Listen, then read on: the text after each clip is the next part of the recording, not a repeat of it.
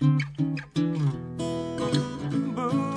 化放送ポッドキャスト QR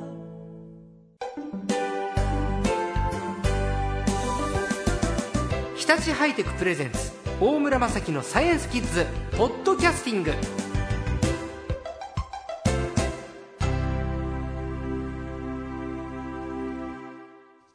最終回のサイエンスキッズ最後のサイエンスコーチャー略して最高は科学ジャーナリストの寺門和夫さんです。よろしくお願いします。よろしくお願いします。最終回ですけれど、えー、寺門さんとはもうかれこれ番組10年お付き合いいただきました、ね。ありがとうございました。一番いっぱい話したのはやっぱり宇宙の話ですかね、まあ私自身も、ええ。あのそちらの分野非常に興味があるので結果的にはそうなってるかなって気もしますね。うんはい、ただ僕らの番組これ10年前はまだスペースシャトルのそうですね。時代、時代というかもうスペースシャトルないんですよね、はい、そうなんですね。はい。でロシアのソユーズからはい、今は人間が宇宙に行くためには、はいロシアのソユーズ宇宙船を使うしかないんですね。でアメリカでは今新しい宇宙船を開発してるんですけども、はいこれはおそらく2018年ぐらいだからまだあと2年ぐらいかかるということになりますね。それは名前はもう決まってるんですか？えーとですね、あのー一つはですねスターライナーっていう名前がついてますね。スターライナー、はい、これはボーイング社というところが作っています。はああのまあ、アポロ宇宙船と同じようなそのカプセル型の宇宙船ですね。それからもう一つはあのいわゆるドラゴンですね。はいこれは今スペース X 社であのー国際宇宙ステーションに荷物を運ぶために使っているドラゴン宇宙船というのがあるんですが、まあこれはあのー人が乗れるようにしたあのーまあドラゴンのバージョン2と言われているものですね。この二つが2018年にはおそらく飛行を始めると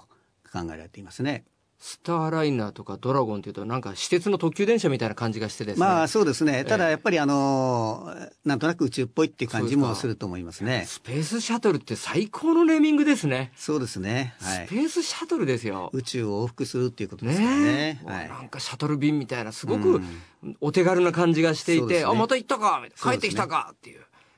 そうか。スターライナーとドラゴン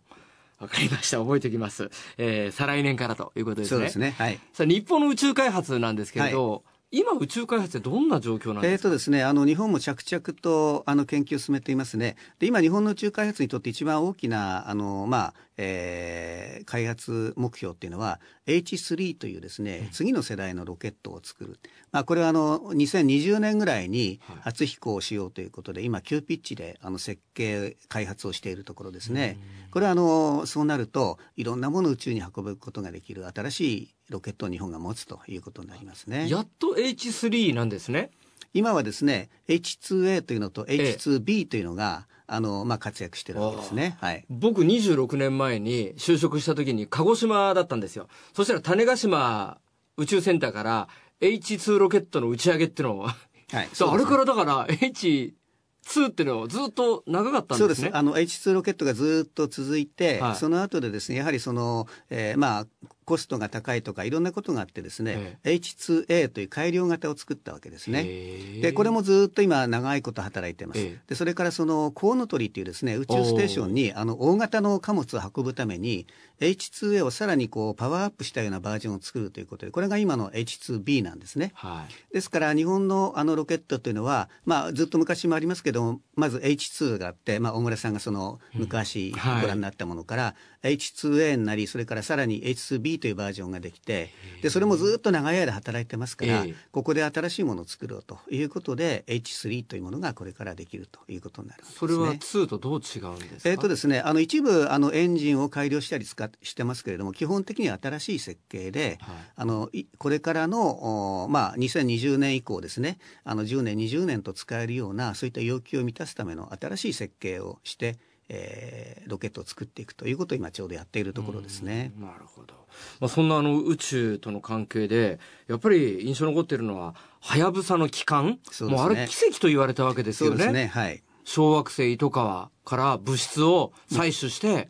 帰ってきましたからね。世界では誰もやってなかった。小惑星からのそのサンプルリターンと言ってますけど、はい、あの物質を地球に持って帰るというのは、はやぶさが初めてでしたね。はい。で、これについては今、あの、日本ははやぶさ2というのをですね、はい、あの、まあ、打ち上げて今、えっと、リュウグウという別な小惑星に向かっていますね。本当は違う名前の星だったんですけど、リュウグウっていうネーミングに落ち着いたんですよね。その前は、あの、番号だ だけで呼ばれていたわけで、そうそうはい、えそうですね。はい。それからアメリカもですね、あの、はやぶさと似たような探査機を最近打ち上げましたね。ですからこれもまた別な小惑星に向かっているということで、まあ、これはやっぱりそのはやぶさが開いた世界がですね、はい、今日本とかアメリカとかに広がっているということでやっぱりこれは非常に大きな日本の宇宙開発のあの、まあ、成果の一つだと思いますね。やっぱり日本がリードして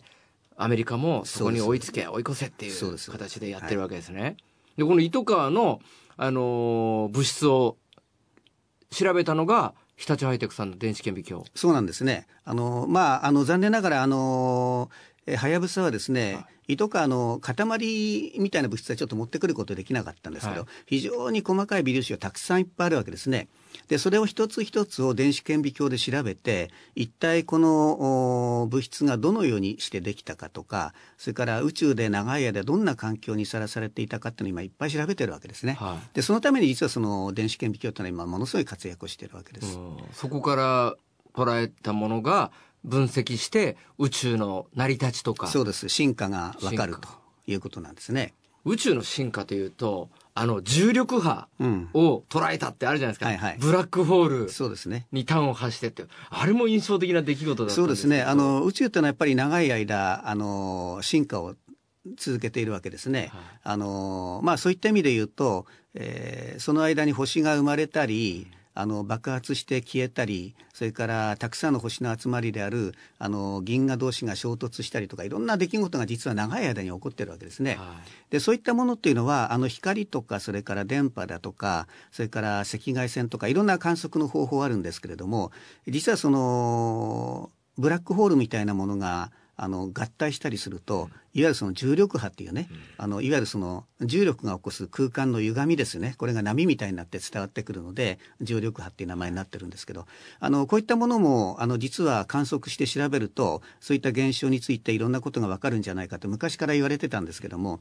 重力波の観測っていうのはですね非常に難しかったんですよね、ものすごいあの精密な装置が必要。でなかなかできなかったんですがこれもやはりあの成功したということで、うん、やはりその人間の科学の進歩によって宇宙を調べる手段がまた一つ増えたということですね。重力波で見る。あのそういったものはこれからどんどんどんどん新しい成果をもたらすと思いますね。